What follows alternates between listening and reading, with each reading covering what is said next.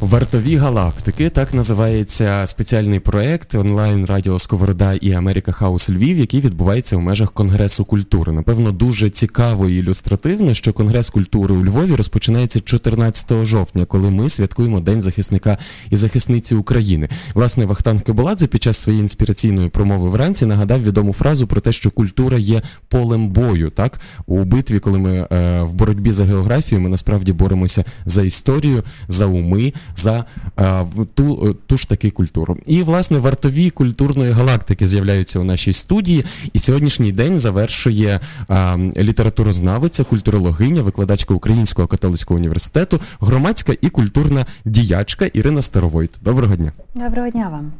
Я е, радий, що ви є у нашій студії, тому що е, після розмови з вами ти завжди відчуваєш такий наплив надії і оптимізму, і пояснюєш, точніше, ви пояснюєте якісь складні речі, що дозволяє з ними простіше жити. Тому сьогодні я підготував для вас такі складні і е, дорослі запитання. Ви в кілька років тому в інтерв'ю виданню The Ukrainians, е, згадуючи про науковий Львів ХХ століття, згадали про Людвіка Флека, який у книзі Як постає та розвивається науковий факт, дійшов висновків, що мислення, в тому числі і наукове мислення, напряму залежить не лише від того, хто думає, але й від мисленнєвого колективу. Це дуже важлива.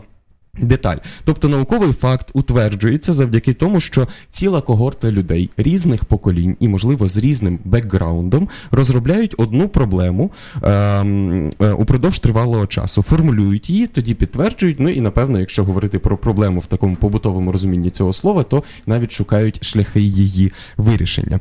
Далі з'являється нове покоління, і ось так воно по спіралі піднімається вгору. Якщо е, у цьому твердженні е, Флека і у вашому відтак твердженні слово наука замінити на культуру, то алгоритм, як на мене, багато в чому буде тим самим.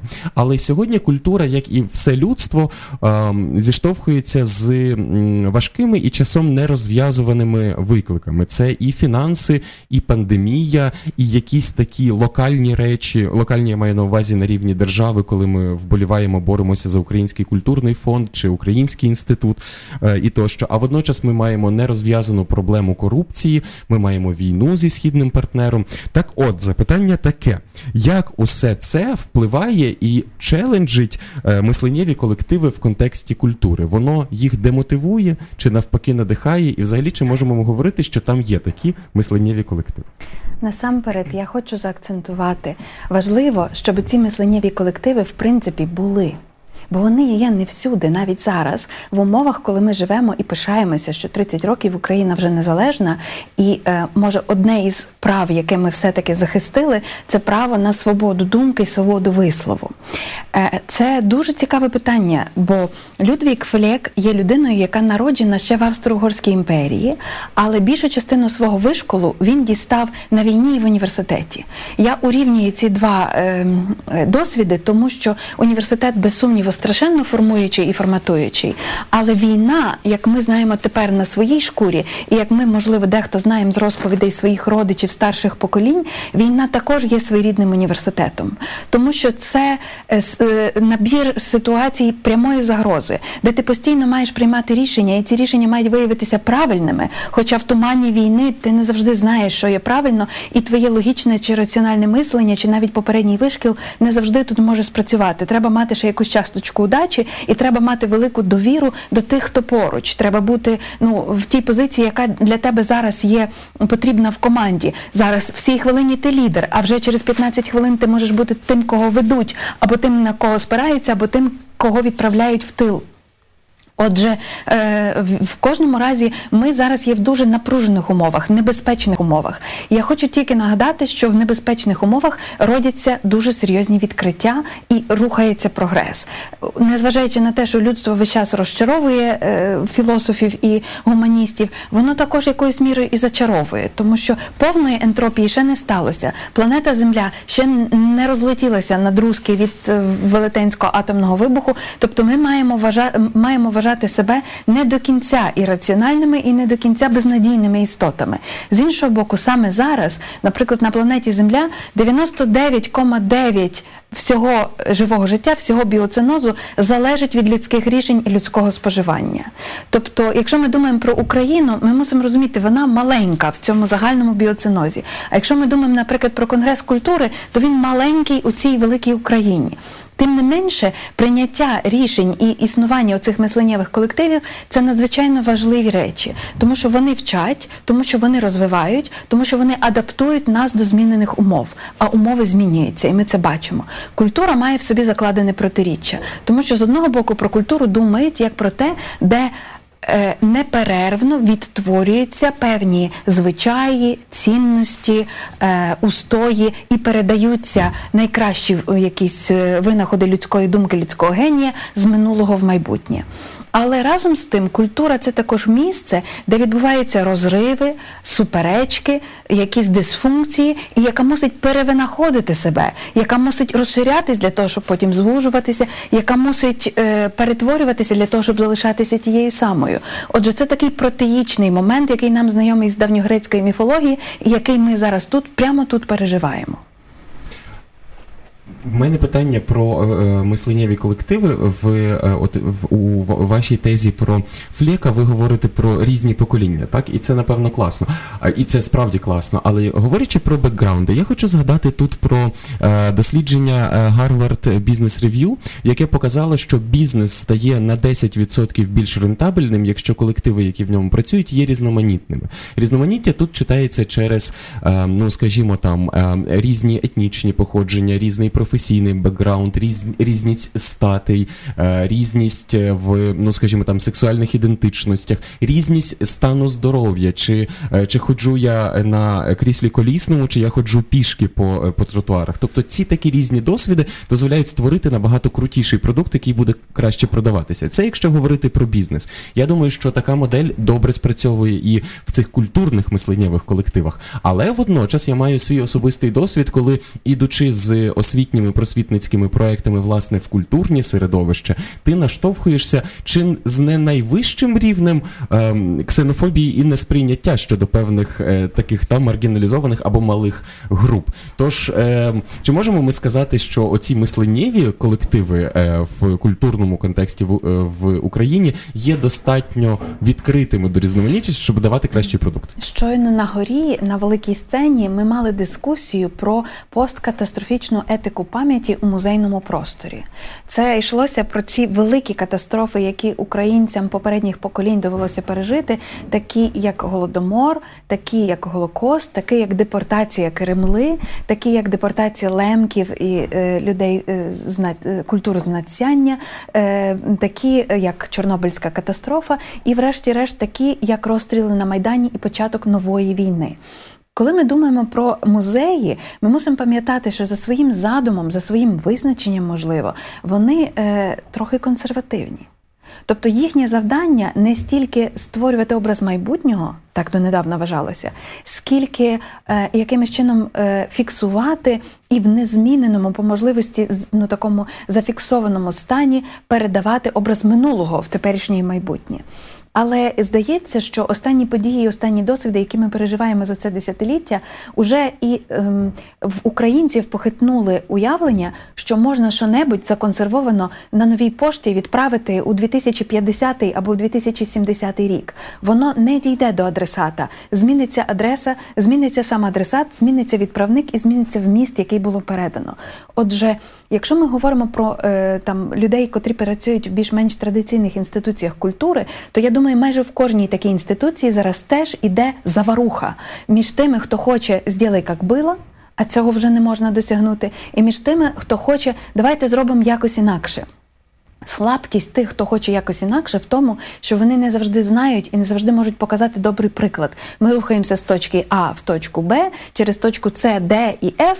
Там нам буде трохи хижо, але коли ми дійдемо до своєї майбутньої точки Б, то вже все вирівняється і все буде набагато краще, ніж зараз. У нас будуть ті, хто нас любить, хто нас за нами стежить, хто до нас прислухається, і хто ну якимось чином визнає нашу діяльність культурну і перетворювальну в цій країні чи навіть за межами цієї цієї країни.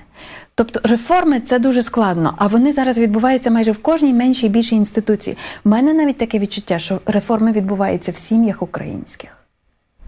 Поясніть цю з думку. переходом з мови на мову, з новим е, прочитанням своєї родинної історії, хто був лузерами, а хто був насправді переможцями, нащадками кого ми хочемо бути, хоча є нащадками, може також, також і когось іншого, якою міркою себе міряти, як е, самим собі створювати приклади для наслідування, Е, чи тільки е, молодші мають прислухатися до старших, чи старші також мають вчитися від молодших. Я погоджуюся з тим, що і старші мають вчитися від молодших. Хоча що старшим стаю, то менше з цим погоджуюся. З іншого боку.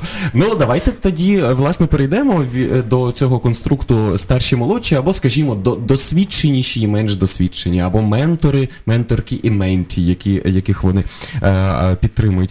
Був такий проект ем, Малі міста, великі ідеї. Це Львівський медіафорум і вже згадані The Ukrainians. І, власне, ви там також мали свою роль. І взагалі ви дали там хороше, таке надихаюче інспіраційне інтерв'ю, але я зачепився там за одне речення, а точніше за одне слово у цьому реченні. А, ми потрібні тим командам в малих містах, ми потрібні е, тим першим командам, щоб їх визнати, мотивувати і підтримати. І ми, я не хочу, щоб ми говорили про мотивувати і підтримати, але хочу, щоб ми поговорили про це слово визнати. Я за нього дуже зачепився. Це ж насправді так важливо показати, так я тебе бачу, так ти потрібний. Не, не просто лайкнути десь у Фейсбуці, а наголосити, що я теж готова вкладати свої зусилля. І тепер давайте звузимося до е, тих, хто власне рухає культуру, до культурних менеджерів і менеджерок, та цих різноробочих, які мають вміти все. Хто, на вашу думку, сьогодні їх має визнати? Я дам приклад з не- недавньої історії, е, а тоді перейду до прямої відповіді. З недавньої історії я вважаю себе поколінням 90-х в Україні, тобто перше покоління незалежності. З одного боку, нам сильно пощастило. Ми не повинні були вже жити за подвійними стандартами. Ми не повинні були адаптуватися до зовнішньої дурі. А, наприклад, вибирати там якісь інші домашні чи е, міжлюдські стратегії протистояння ідеології. Ми могли творити, і здавалося, що всі двері і вікна відкриті, і всі е, кордони потрохи е, стають більш е, доступними, прозорими для того, щоб ми могли їх переходити. Але було одне але.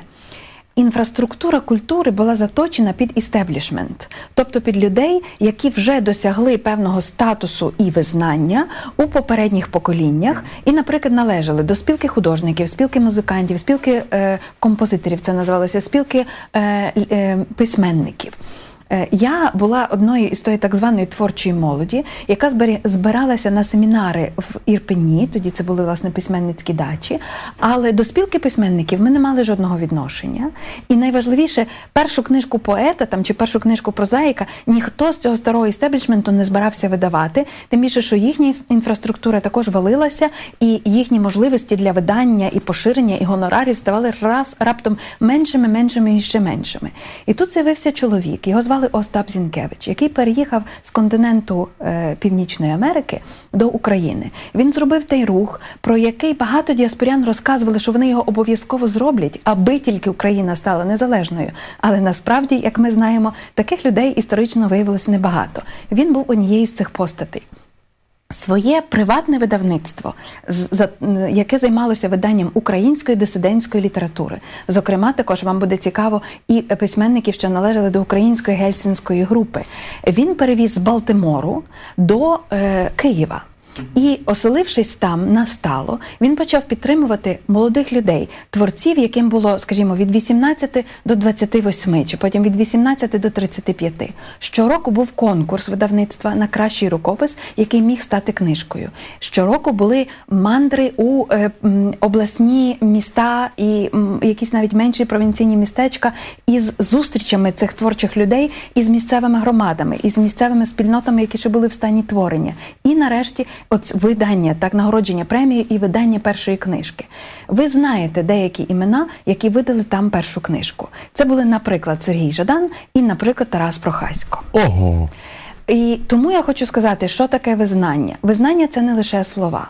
Визнання це не лише я тебе бачу. Визнання це також, а давайте зробимо спільно кошти, когось підтримаємо. Або дивіться, люди роблять таку справу, їм обов'язково потрібно допомогти своїм часом, своїм волонтерством, своєю інтелектуальною чи фізичною, якщо потрібно, підтримкою. Так, тобто, ми можемо сказати, що е, чим формула майдану мені страшенно близька і чому я її люблю, як один із культурних сценаріїв українців загалом, тому що майдан це така велика толока. Тобто, коли треба за короткий час змінити країну, ми казали, так е, Тамара Зумка недавно дала цю фразу десь приватно у Фейсбуку. Ми не тільки живемо в Україні, ми ще робимо цю країну.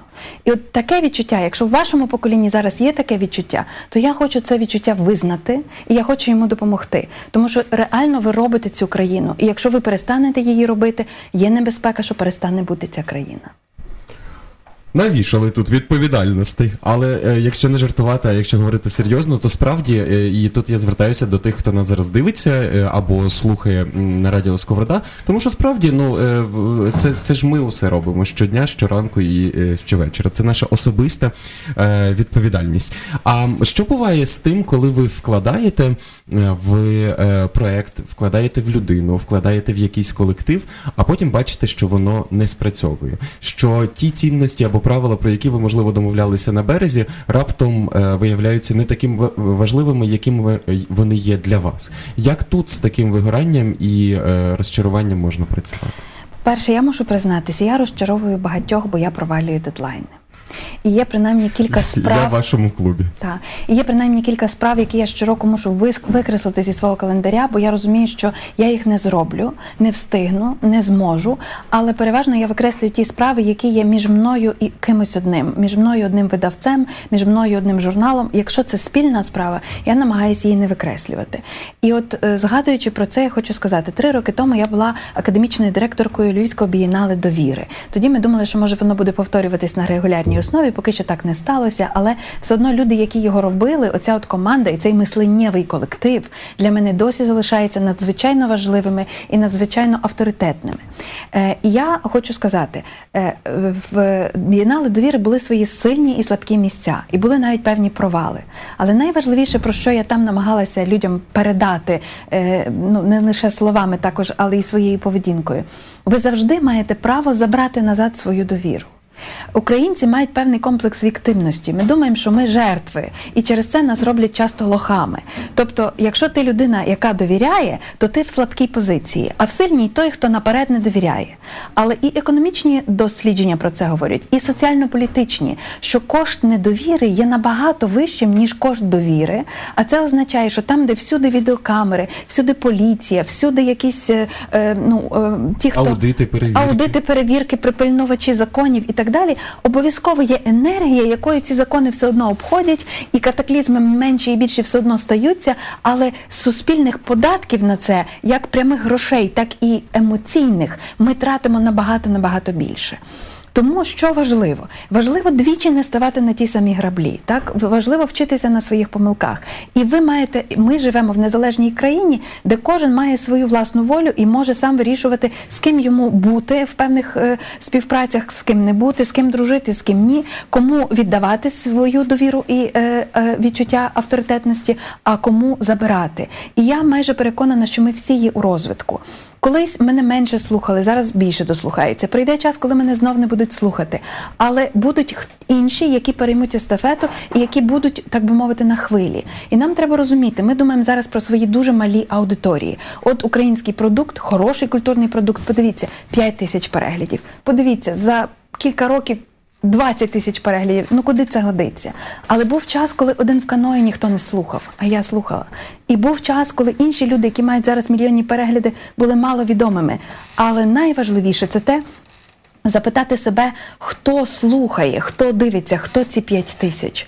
Бо після смерті міська Барбари, такої несподіваної і такої тяжкої для багатьох, хто його знав особисто і хто був його слухачами, ми побачили, скількох видатних людей в українській культурі він сформував, можливо, навіть не знаючи про це.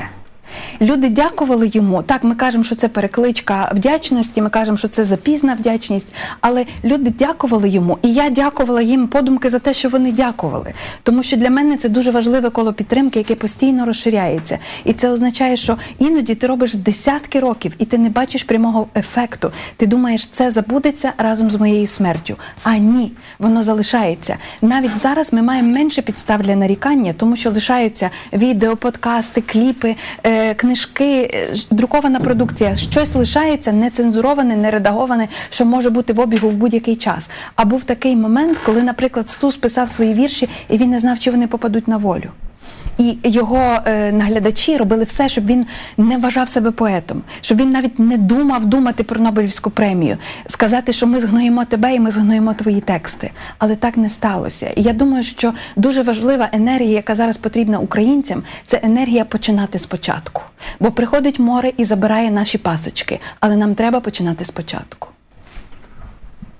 У нас е, були заплановані ще теми для обговорення, але, на жаль, на них не вистачило часу. І з іншого боку, я вважаю, що і цю розмову, і перший день роботи студії вартових галактики е, варто завершити ось цим закликом нашої сьогоднішньої гості, пані Ірини Старовой. Дуже дякую вам. А я нагадую, що усі е, думки, які були тут озвучені, є наші з пані Іриною приватними е, приватні думки і жодним чином не відображають жодних офіційних позицій.